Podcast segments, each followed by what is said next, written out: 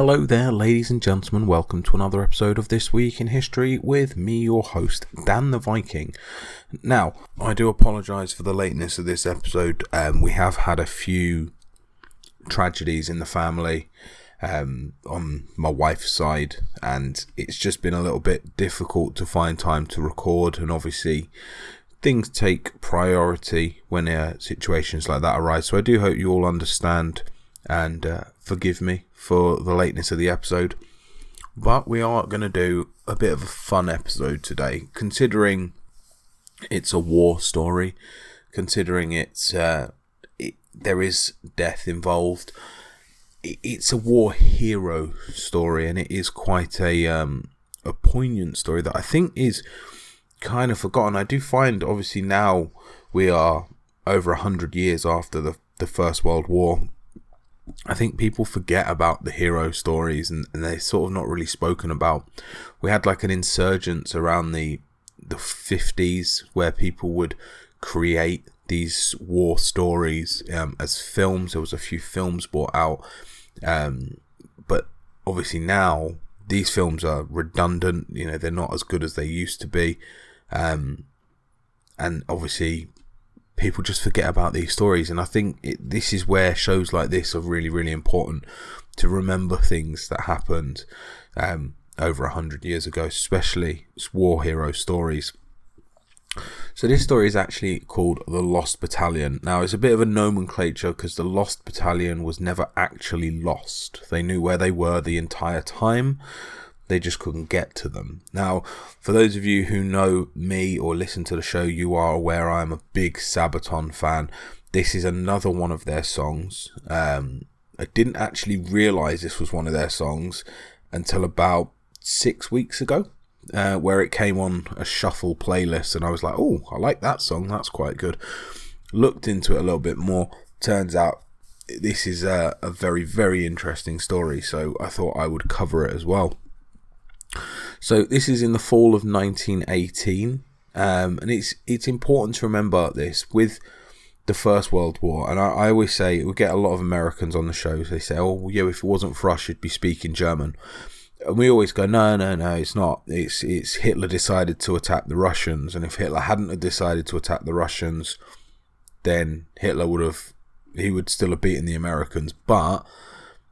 Although that I believe is true, had it not have been for the First World War, had it not have been for the influx of two million American soldiers onto the Western Front, we wouldn't have won that war. So the Second World War is redundant almost because we wouldn't have won the first had it not have been for the Americans. And this is one of the reasons the 500 American infantrymen were cut off from their regiment and surrounded by Germans during the five days of fighting in the Argonne Forest. Um, now, they would be remembered forever, like I said, as the Lost Battalion, but they were never really lost. Um, the they always said, you know, back in, in the states and and the, the stories about them, they also they always said, you know, you were never lost. We always knew where you were. And one of the soldiers replied, Yeah, you did, and so did the Germans, because they had five days of fighting on their own, surrounded by Germans. Um, the only nearby Americans were uncertain about their location, um, and they they knew they were they knew roughly where they were. One of the lieutenants, the only way they had uh, an a way of getting messages back was through carrier pigeons. One of the lieutenants who actually sent the first carrier pigeon gave the coordinates ever so slightly wrong, which meant one of the days they were actually being shelled by their own artillery. Um, they were called the Doughboys. There were around 550 men, and there were survivors from the four battalions of the New York 77th Division Infantry. They had been hit hard during the previous week's opening drive from the big American offensive that fortified the German lines um, in the Argonne Forest and the Meuse River. This was General John Pershing's um, all out effort to show the world that the United States First Army could win the war before Christmas by breaking through a sector on the Western Front that the enemy had held position for four years Now, Pershing had warned his corps and division commanders that uh, he wanted no alibis, no slowdowns, and no retreats. Basically, he was a general that had a plan. He wanted this plan to be effective. He wasn't going to take any pushbacks or anything as a as an answer. The problem is he did not understand trench warfare at that time. And his idea was artillery shell them for as long as we can and then just send the men. They they have to win. Um, and he didn't really understand the whole concept of the trench warfare in the First World War.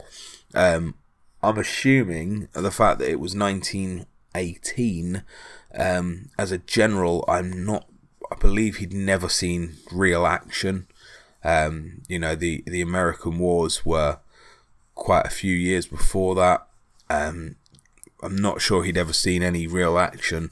Um, I don't know that. That's just an assumption. But obviously, the the American Civil War was quite a few years before that. Um, the Mexican War was quite a few years before that.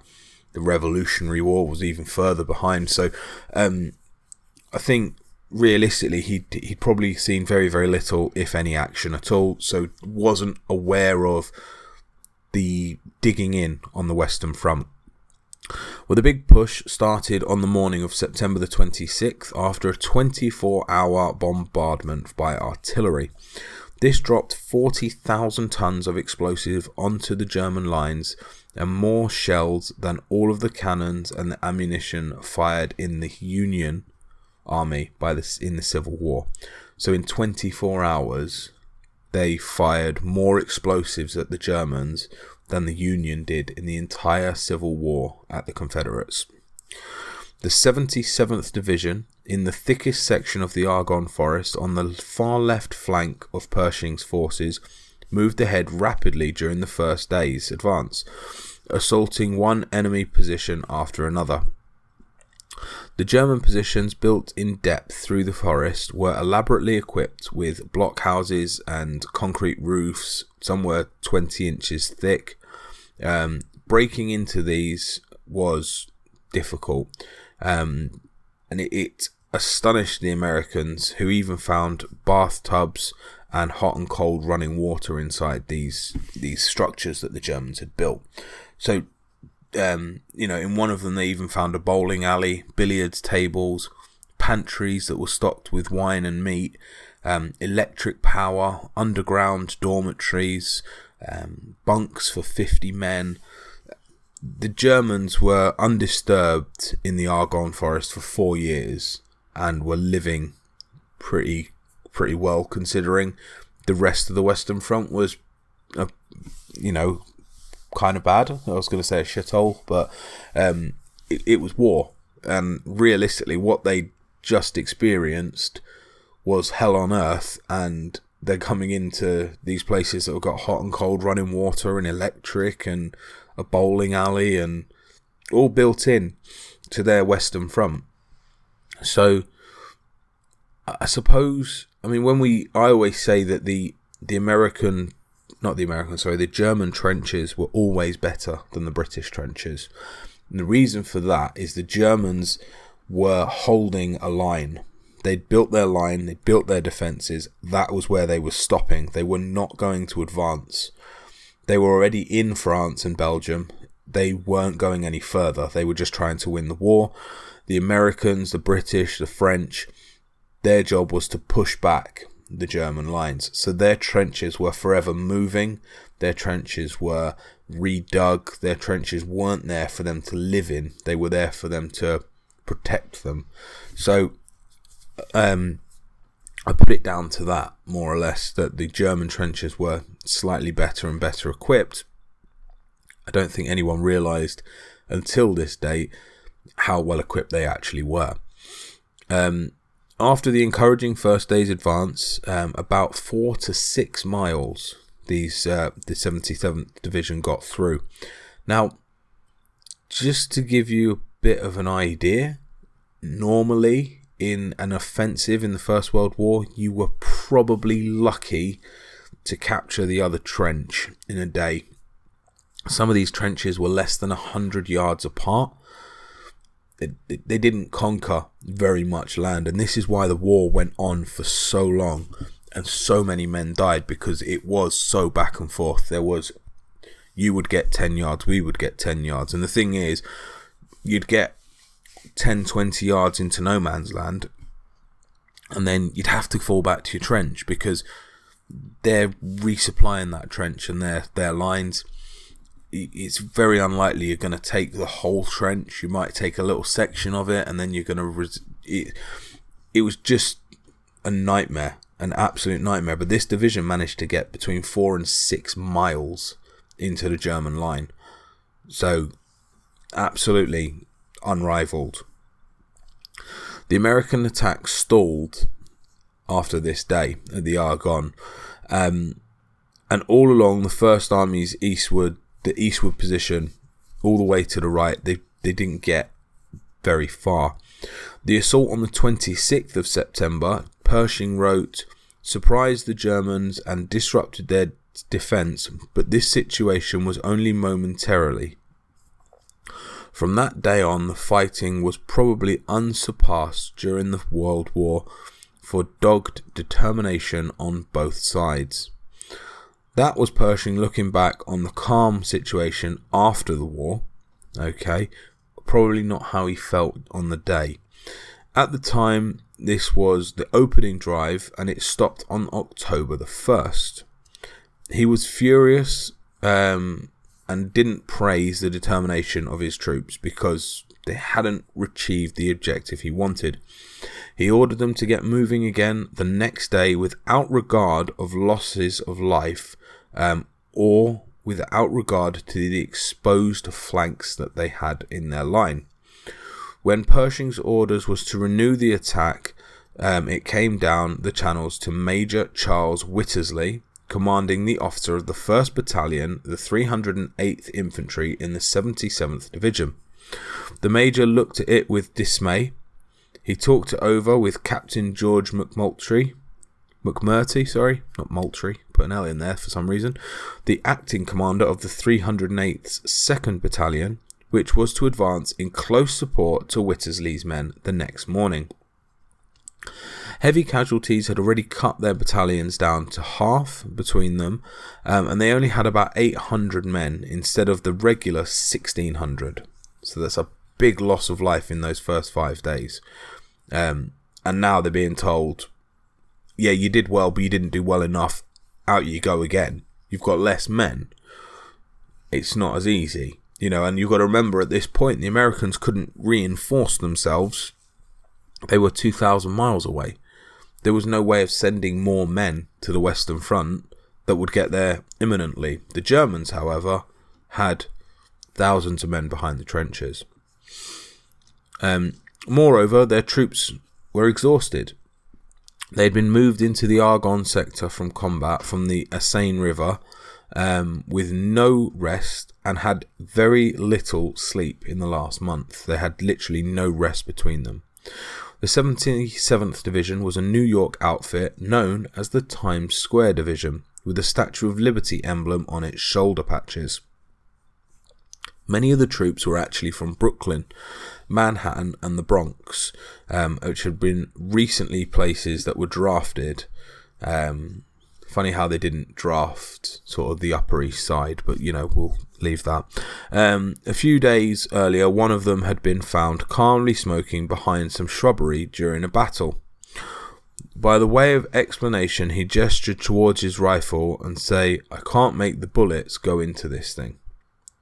Um, don't really know why that's relevant, but that was just one of the quotes from one of the soldiers um, that I've added in.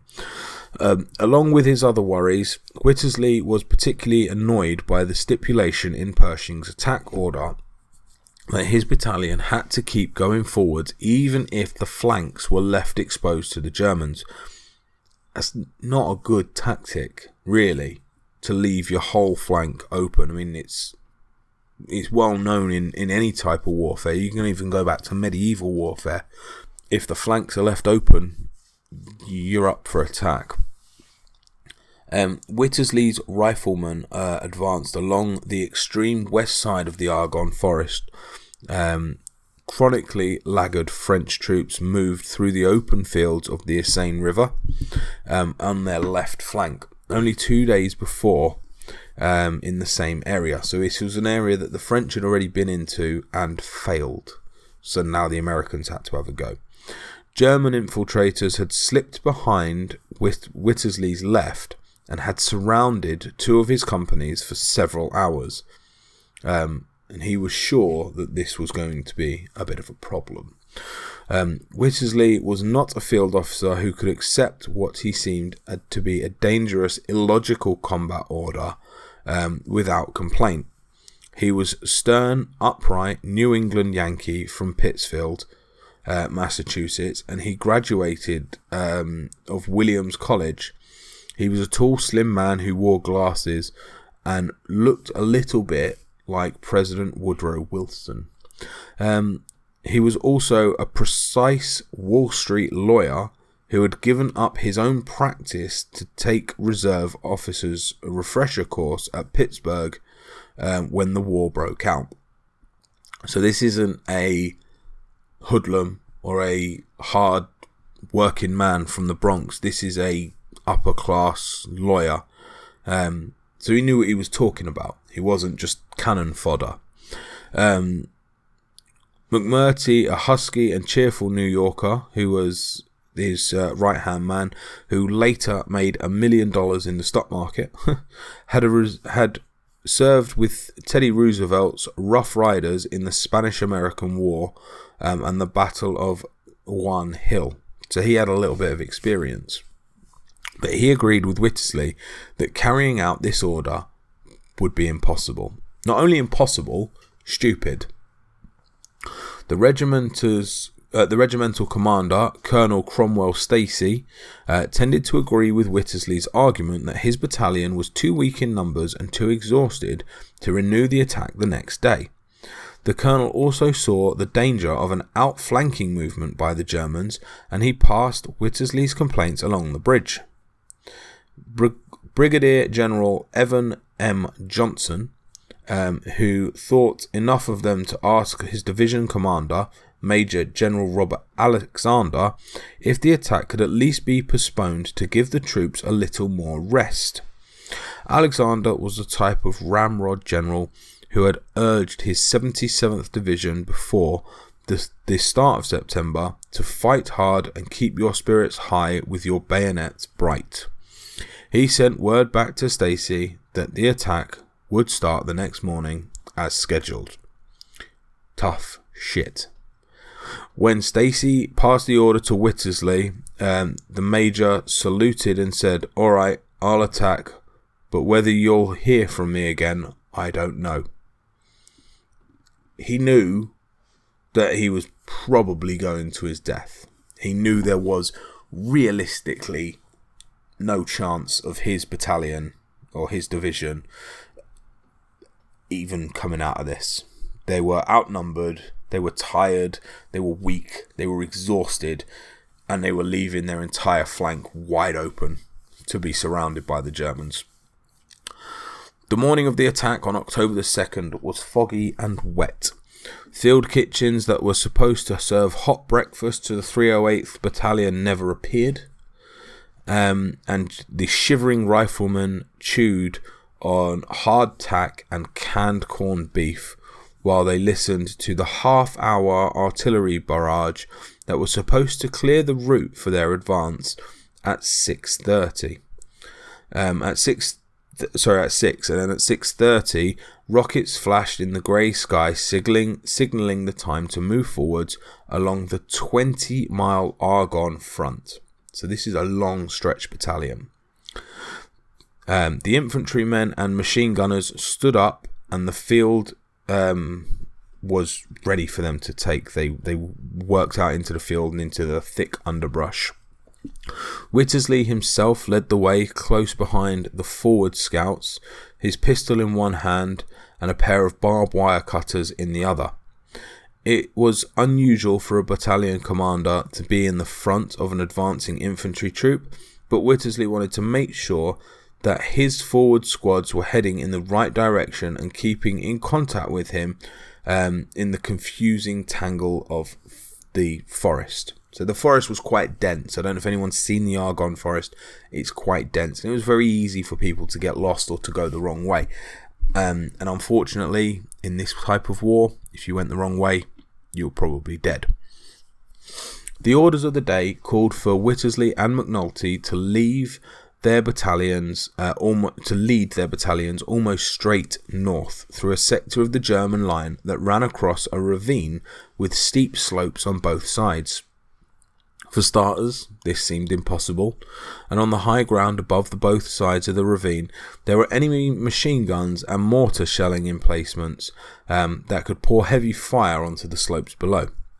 If they could get through the ravine, the two battalions were to keep moving north and up the point um, on a high ground beyond the Charlevaux Brook, where an ancient Roman road ran eastwards to Charlevaux Mill.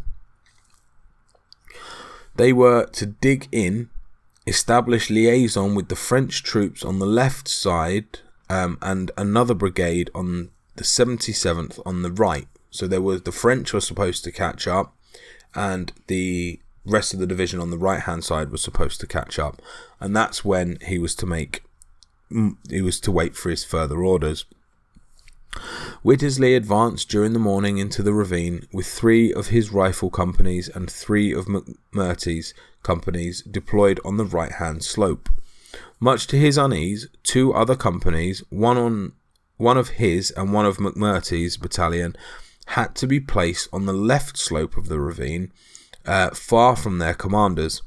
By 10 o'clock, the whole force was pinned down in its advance by heavy German fire um, from the fortification on the high ground at the left side of the ravine.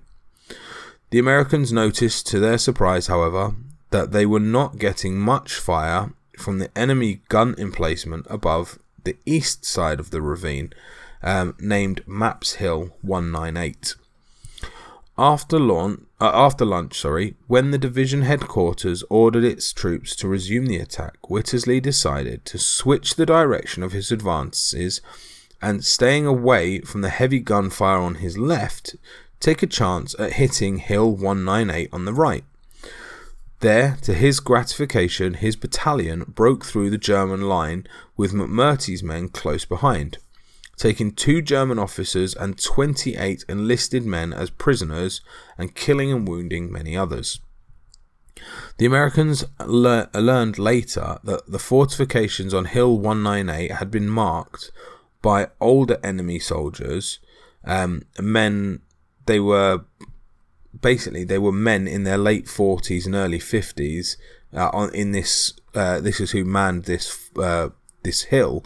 Um, they'd been without food or water for two days, and most of them had deserted um, during the bombardment that was going on the day before. So, you know, they were they were quite lucky in that sense that they picked the right hill. Or, you know, Wittersley saw it and thought, right, this is where we're going. We're getting less fire from here. So he made the right decision as a commander. Whittlesey had little trouble pushing on um, to his objective on the high ground beyond Charlevaux Brook, where he was to dig in for the night, and he sent runners back to regimental headquarters to announce his position and ask for reinforcements. Makes sense. His small force had lost another 90 men, so he's down to nearly 700 men now, um, in the afternoon's fighting, and two rifle companies on the opposite side of the ravine were missing. So that's another probably 100 men there, maybe more. He doesn't know where they are, doesn't know if they're dead or alive, they're, they're definitely missing. The news of Wittersley's drive through the German lines was greeted with happy excitement at the 77th Division's headquarters. It was the only successful attack of the day in the Argonne Forest. The French on Wittersley's left had been stopped cold, and on the right, the 77th 153rd Brigade and the 28th Pennsylvania Division had been unable to move. you're starting to see a bit of a problem here. He's now a couple of miles into enemy territory. He's got no reinforcements Germans to the left, Germans in front, Germans to the right, clear space behind him for two miles. The Germans notice this and are going to put men behind him as well. They waited for support, and Wittersley and McMurtry arranged their rifle and machine gunners to form a pocket of resistance um, in an oval about 300 yards wide, 60 yards deep. Machine guns were placed on both flanks and equipped with um, a, a, French light machine gun, um, which was the French version of the Browning automatic. And this was where they were to stay until reinforcements came. Overcoats and blankets had been left behind when the offensive started. Food and cigarettes were scarce, and the officers learned that two infantry com- companies had brought no rations with them.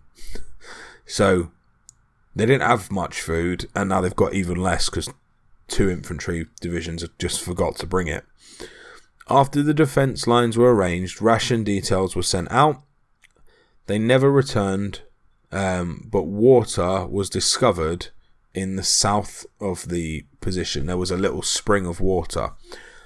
Problem with that, they, you know, you can survive for a long time with just water, the problem with that is this spring or this bit of water that they could find was in enemy territory, or at least it was in an open field where they were pretty open to machine gun fire. So, yeah, not really the safest way to get water. Some of them obviously did, um, but yeah, wasn't uh, wasn't a great idea. The Germans in the Argonne Forest uh, had lines of telephone communication, um, but Wittersley's unit did not. Uh, to get message back to his regimental command post, Wittersley used a relay team of runners um, posted at intervals in the woods behind him, assigning riflemen to duty as uh, runners seriously depleted the firepower of his infantry, which it would do because you're using men to run rather than fight. Um, may, the major considered human messengers to be more reliable than carrier pigeons, um, and they were his only other means of communication. He did have carrier pigeons with him. Um, Omar Richards, a French Canadian private from upstate New York, who was a caretaker of the 1st Battalion's pigeons, had carried a cage with eight birds during the advance through the lines. The pigeons were trained to fly back to a loft at a division headquarters, each carrying a message written on a slip of rice paper um, in a metal capsule that was attached to its legs. Wittersley's unit had also bought a heavy roll of white cotton sheeting, which was spread on the ground um, in a perimeter of their defence pocket to display the location of their position to any Allied plane that might fly over the top. When the news of Wittersley's breakthrough reached the 77th Division headquarters, Major General Alexander immediately ordered a battalion of infantry to form another regiment, then being held in reserve, to move forwards that night to reinforce Alexandra, uh, to reinforce um, Wittersley, sorry. Alexander was eagerly uh, planning to capitalize on the opening in the German line by building up an offensive force that could take on the the gap that was left basically. The main chain of enemy fortifications still in the Argonne a few miles north was where he was aiming to get. But only one of the four rifle companies sent into the pitch dark woods to help Wittersley actually managed to find him. It was dark, it was the middle of the night, you're in a forest, and you get told to go in a certain direction. It's not that easy. Um, Captain Nelson Holderman's company, um, Company K from the 307th Infantry's 3rd Battalion, um, they arrived um, with a contingent of 97 officers um, and men. So that's they had 97. They reinforced him with 97 men. Probably not what he was expecting. He probably wanted a few more than that, but 97 was what they got. Um, this added little numerical strength to the band of survivors. Um, and about that time, Wittersley and McMurtry welcomed him, um, obviously, because he was some sort of help. Um, he bought more ammunition, um, bought a few more um, supplies as well. So it was a it was a welcome, but is this all we're getting sort of attitude. Wittersley sent a group of 50 men um, into the forest to try and establish a bit of uh, a route back or communications and to have a look around and see what they might be facing. Um, they ran into a German group, a German battalion, and were pretty much massacred. Uh, it was about 20 of them managed to crawl back to the pocket later in the morning. They reported that there was a lot of Germans um, around them, and the runner po- points that he'd left were scattered. In other words, they'd left, which as as bad as that is, maybe they were killed, maybe they were captured, maybe they just ran off for saving their own skin. We don't know, but whatever, his human carriers were no longer feasible. Early in the morning, patrols had found the Germans on the left flank of the pocket where the French were supposed to be advancing, and there were more Germans on the right. Wittersley realised that his small pocket was being surrounded he asked Holderman, a cheerful and willing Californian, to take his company and some scouts who knew the terrain back towards Hill 198 to clear out the enemy machine gun positions he expected were being set up, and therefore re establish the line of the runner posts back to the regimental headquarters. Holderman found that Hill 198 was almost deserted when Wittersley had taken it the day before had not only been reoccupied and heavily armed with machine guns by the Germans in the night, but it was also surrounded by new barbed wire. So they weren't getting back to it. When Holderman tried to advance on the hill, his men were hit by machine gun fire on their flanks and sniper from the woods behind them. Realizing that his company was about to get cut off from the rear, Holderman turned around and fought his way back across the Charlevaux Brook to the shelter of the pocket with several wounded men staggering behind him. Now, the Germans obviously knew that Wittersley had cut through their lines, but he never expected, or they never expected, that he would be on his own. They believed that the Americans were coming back, there was going to be a big battalion coming through, uh, not a small pocket of five, six hundred men. So they re established everything that they could um, and they assumed that Wittersley's men were an advance scouting party that would immediately be followed by a big American attacking force. And that's why the Germans rushed all available forces from all of their armies in the Argonne to that sector that was occupied by Wittersley to be ready to meet the big offensive the next day. When morning came, they had no trouble surrounding the circle of vastly outnumbered Americans um, because there was no reinforcements coming. By noon on October the 3rd, Wittersley, McMurtry, and Holderman realized that they were completely surrounded. A head count showed that after the casualties of the morning, there were only 550 men left in the pocket. Some who had been severely wounded as well. McMurtry took a pad of paper um, and wrote on it and showed the message to Wittersley, who nodded. McMurtry called Corporal Walter Baldwin, the 1st Battalion message clerk, and told him to deliver the message to each of our company commanders. It read, Our mission is to hold this position at all costs. No falling back. Have this understood by every man in your command. The 550 men were there, do or die. There was no two ways about it. You either hold that position or you die in that position. Wittersley sent a carrier pigeon to his division's headquarters with a message stating his exact position and his isolation, um, asking for reinforcements and artillery support. The pigeon delivered the message, but Major General Alexander, who already knew that Whittersley had been cut off, could do nothing for him. All the division's reserve troops were in combat on the front line, some of them supporting the embattled French on Whittersley's left, and others with a hard pressed 77th Division 153rd Brigade on his right.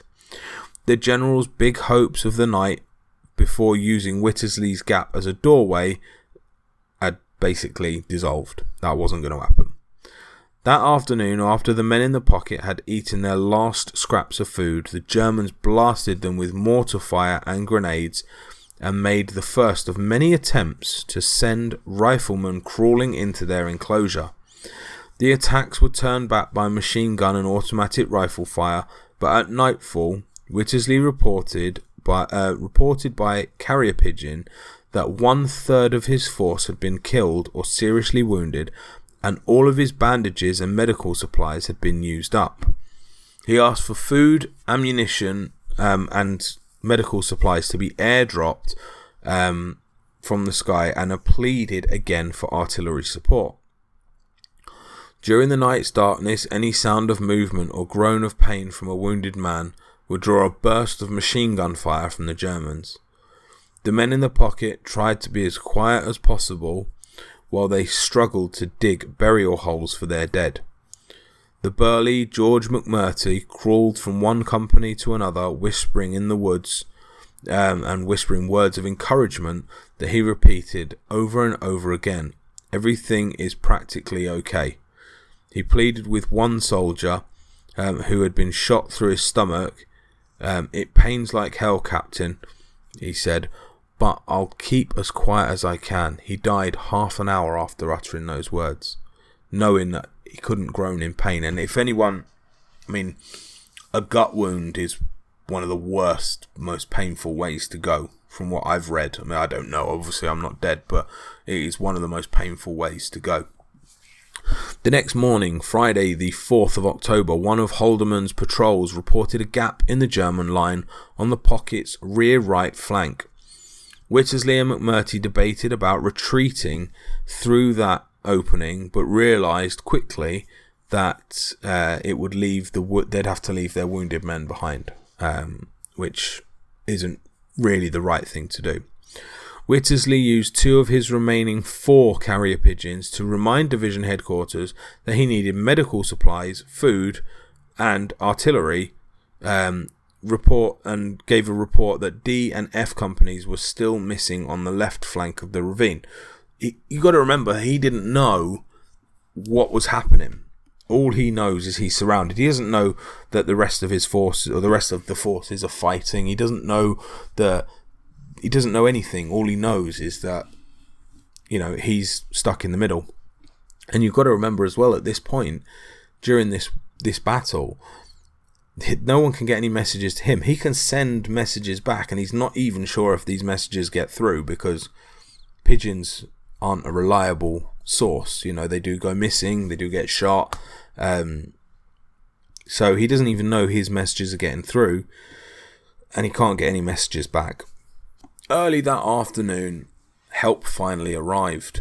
Allied planes swooped over the pocket, turned back, and flew to the rear. The officers felt encouraged. They were finally going to get at least some sort of help. The first plane had seen that they were trapped and dropped the supplies. Um, yeah. Not to them, though. Dropped the supplies to the Germans. So the Germans were very, very impressed by this that the Americans not only were trapped and at the mercy of the German soldiers, but the Americans were going to drop supplies for the Germans to help help them. Not a very good idea. Um, a few minutes later, a, bar- a barrage of artillery fire exploded behind the pocket to the southeast. Somebody yelled, It's ours um, probably muttered by "oh shit" and a few other things. A few men stood up and cheered. Then the exploding bursts of fire moved slowly towards the pocket. into the middle of the American position, knocking down trees and throwing up showers of turf and foliage. The officers, assuming that the barrage would soon move on to the German lines, tried to quiet their panic stricken men. Whittersley left his command post um, to walk around in the open, trying to put on a show of calm. McMurtry shouted, Take it easy, it won't last long. But it did. the Americans rained a heavy downpour of shell fire on their own people. Um, Walter Baldwin tried to lead a wounded friend to cover, um, and he was joined by Private Robert Manson, Wittersley's order, orderly, and the 1st Battalion's Sergeant Major. A shell exploded on them, tearing out the wounded man's chest. Um, his body completely disappeared. We could only find his helmet and his pistol, Manson said later. Um, Baldwin was picked up and hurled away, basically. There was nothing they could do with him. Um, there were only two pigeons left in Omar Richards' cage. Wittersley wrote a message and handed it to Richards. We are along the road parallel 276.4. Our own artillery is dropping a barrage directly on us. For heaven's sake, stop it. Now, I think I'd have been a bit more harsh than that. But yeah, you can see how bad this is actually getting for them now. They're trapped. They're surrounded by Germans. They've got no help. They're getting killed every single night, every single day. One of them makes a move or a sound, they're attacked. They are the Germans are sending men to attack them. They're getting sent back, but they're running out of food, running out of water, running out of ammo, running out of medical supplies. The Americans fly over to drop this stuff to them, and they drop it on the Germans. Then, the artillery fire that they've been waiting for from their own troops starts to rain down upon them. It's not really, not really going very well. Um, Richards was nervously taking one of the pigeons out of the cage, and the bird fluttered out of his hands. The only one left was a bird named Cher Ami, or Dear Friend. Richards clipped the message to Cher Ami's leg, cupped the bird in his hands, and tossed it into the sky. The pigeon flew in a circle um, and then calmly came to rest on the branch of a tree. Whittersley and Richards shouted at Cher Ami and clapped their hands, waved their helmets, um, and the the bird refused to move.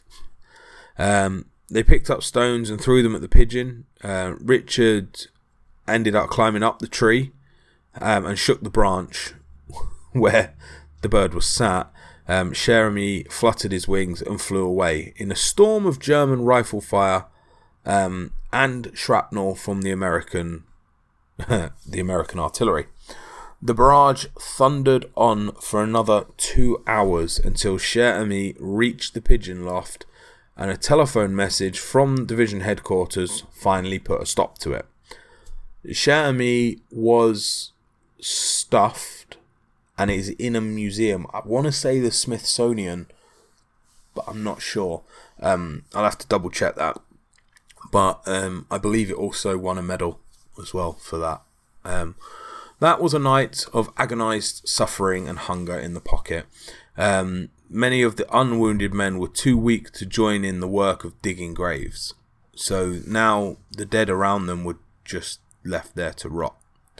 The next day, Saturday, October the 5th, Allied planes flew overhead and dropped food and ammunitions again, but it landed on the Germans, the Germans again.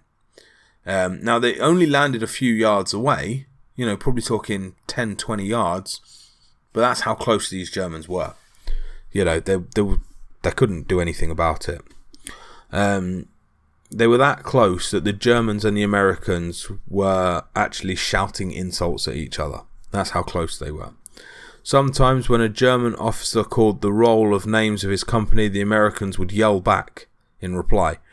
Um, At one point in the siege, a German yelled to the Yanks in a in a voice um, apparently in a British accent, "I say, you chaps, you haven't a chance.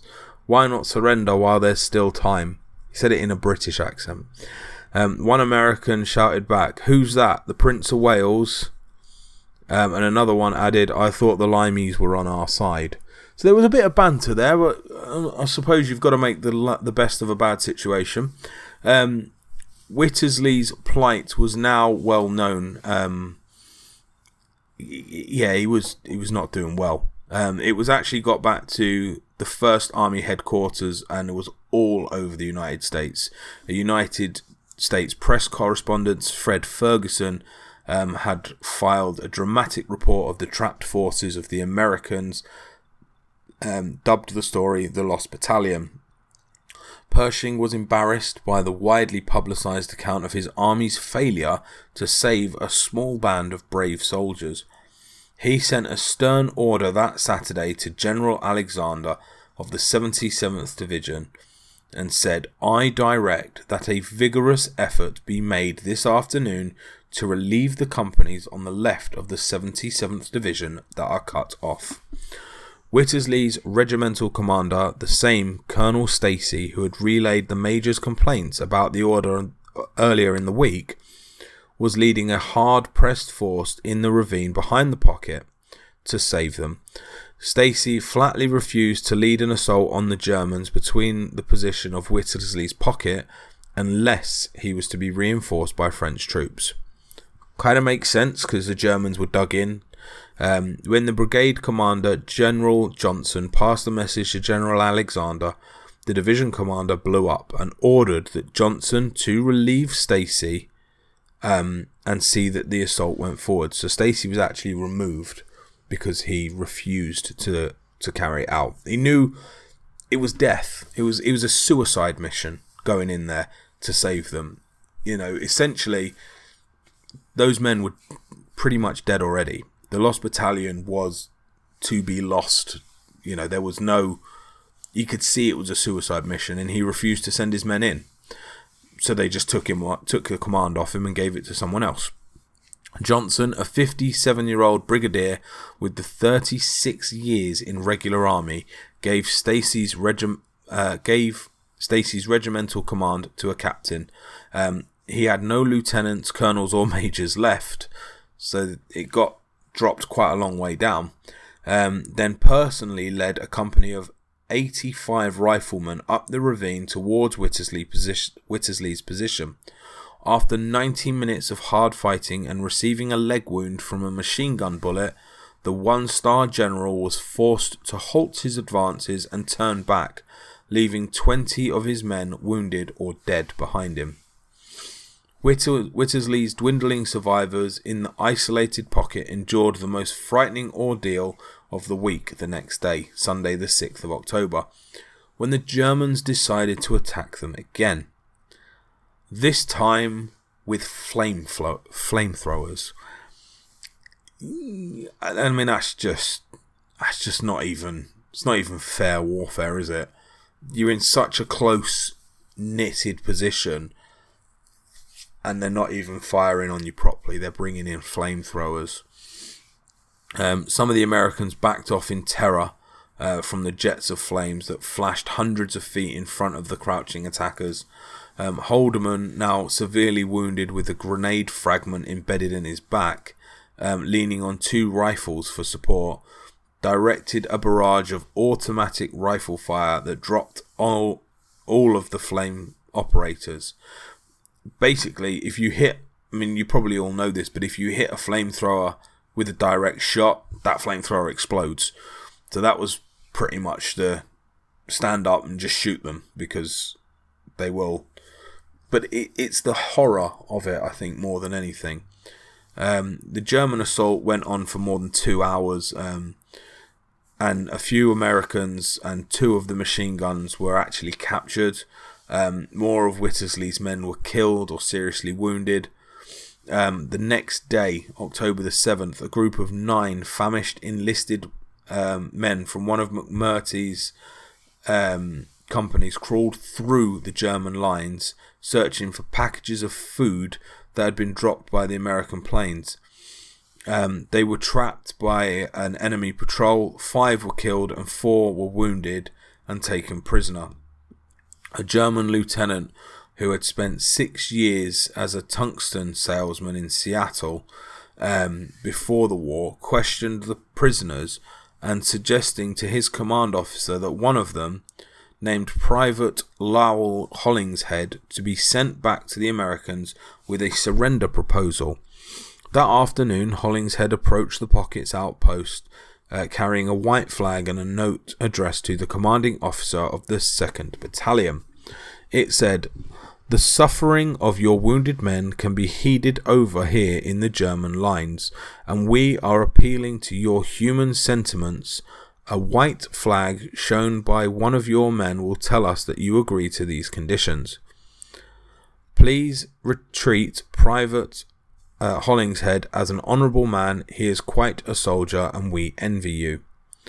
Wittersley and McMurtry read the note and showed it to Holderman. Walter, Walter Baldwin, uh, who was there, recalled later that three officers smiled at each other, and McMurtry said, They're begging us to quit. They're more worried than we are. Wittersley did not bother to send a reply and immediately ordered that the white sheeting spread on the ground as an, a marker to be rolled up and put under cover. The major did not want this mistaken as a German as a surrender for the Germans. When word of the surrender uh, offer spread through the pocket, it lifted the spirits of the exhausted survivors and the unusual quiet of late afternoon. Um, you heeny bastards, come and get us, followed by a chorus of loud obscenities from the comrades, were shouted back at the German lines. It did nothing but encourage the Americans, that offer. The Americans thought, great, they want us to quit. They want us to surrender. We're not going to. It was it was a it, it had the opposite effect of what the Germans expected. Um, and as darkness fell, Wittersley and McMurtry wondered how they could survive the day, though. You know, it was. Even though the morale had obviously been boosted a little bit, it didn't look good. Um, you know, they they were too weak to dig graves. They had no very very little ammunition left.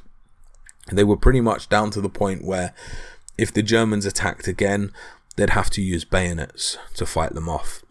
Um, Wittersley had most likely given up hope.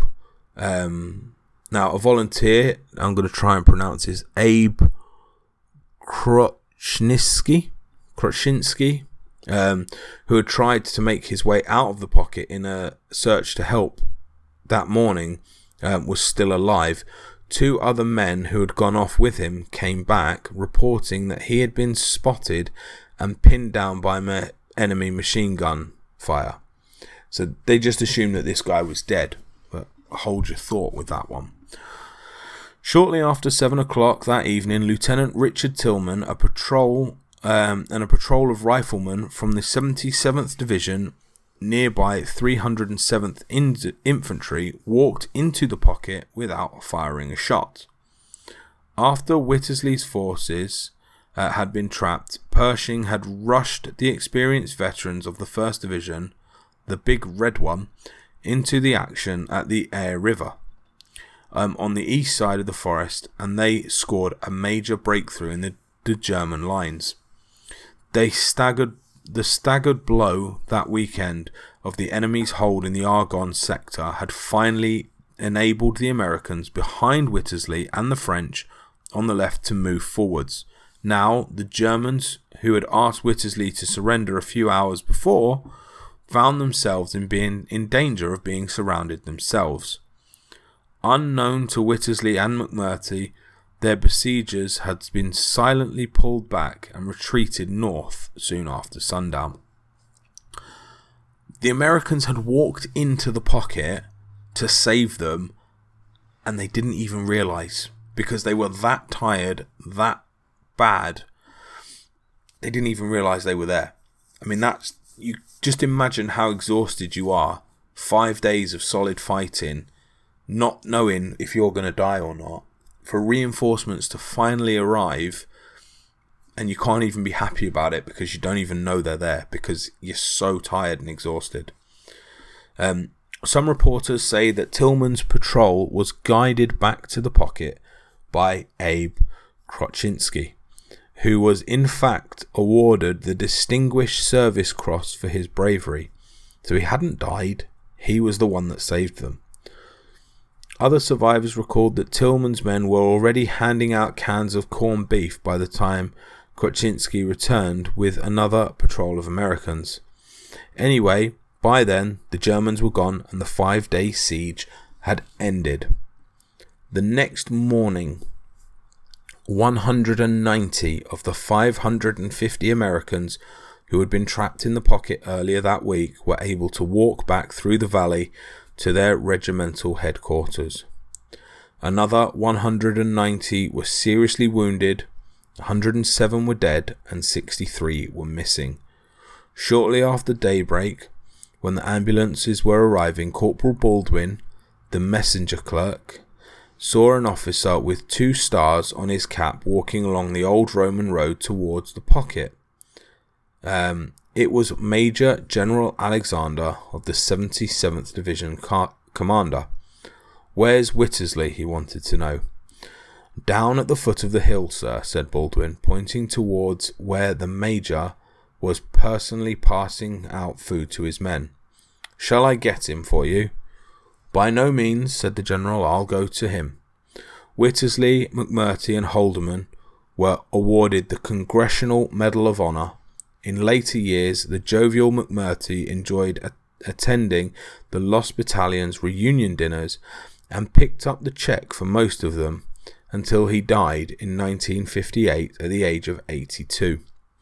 Wittersley came home tense and uncomfortable as uh, an acclaimed war hero. Besieged by invitations to civic and charitable banquets that he found almost irritating. Um, a bachelor, engrossed in his work as a lawyer on Wall Street, he wanted to forget the war, and a friend remembered him complaining, Not one day goes by but I hear from some of my old outfit, usually about some sorrow or misfortune, I cannot bear much more. I want to be left in peace. On Armistice Day in 1921, Wittersley, McMurtry, and the other Medal of Honor winners attended the dedication of the new tomb of the unknown soldier at Arlington National Cemetery. Wittersley had little to say to anybody and seemed ill at ease. Two weeks later, on Thanksgiving, he boarded a ship that was sailing on holiday to Havana. That evening, when liquor was served outside the three mile limit, he sat up in the saloon and announced that he was going to bed. He went on deck and jumped overboard and died. That is the story of the Lost Battalion. Now, I find that a fascinating war story. It's just mind boggling how I always find these stories just crazy how people fight to the death. Those five days of being stuck there, and you've got to remember. I mean, Wittersley there. I mean, obviously he's he's ended his own life, but he started with sixteen hundred men in his battalion. That's how many he had. He goes into a battle. He loses eight hundred of his men. He's then told the next day to go into battle again. He knows he can't do it. He takes all of them out. He loses 250 men. He takes a position and he's stuck there for five days under fire, under barrage from his own uh, artillery, getting no supplies, getting no support. They're not even burying the dead. They're in a little pocket and they're not even burying their dead. The dead are just there, rotting, smelling around them. And he walks out of that with 190 men. From 1600 down to 190, all under his command. It's not un it's not unrealistic as to why he just had enough. and and this is a, a recurring story of soldiers who have been in battle and soldiers who have seen stuff like this that they just can't carry on. They just can't cope with it. Um, and you know, um, hopefully this is something I never have to experience. But um, I don't ever plan on on going to war. But it, I, I mean, these men. I mean, Whittlesey. He never he never wanted to experience that. He was a lawyer in Wall Street. He had a good job. He had no need to join the army, but he did. Um, and that's what I mean. It's it's just yeah, it's, it's a horrific story, but it has got a, you know a good ending. And the Lost Battalion went down in history as um, an amazing feat of American bravery, and and it was. But it's just every story is rooted in tragedy, and this one is is definitely quite tragic, and it's yeah. Let me know what you think. Um, I think it's a, a very interesting story quite a long episode. I do apologise for that, but um, hopefully you haven't missed my voice. You've missed my voice so much that you're enjoying this uh, this podcast. I am going to try and get some more out for you. Um, obviously, like I said, there has been a few issues, and timing has not been very good to actually find time to record. So this is why, obviously, uh, I'm recording now. So um, hopefully you'll all forgive me for that, and uh, hopefully we'll see you next time. Thanks for listening. Bye bye.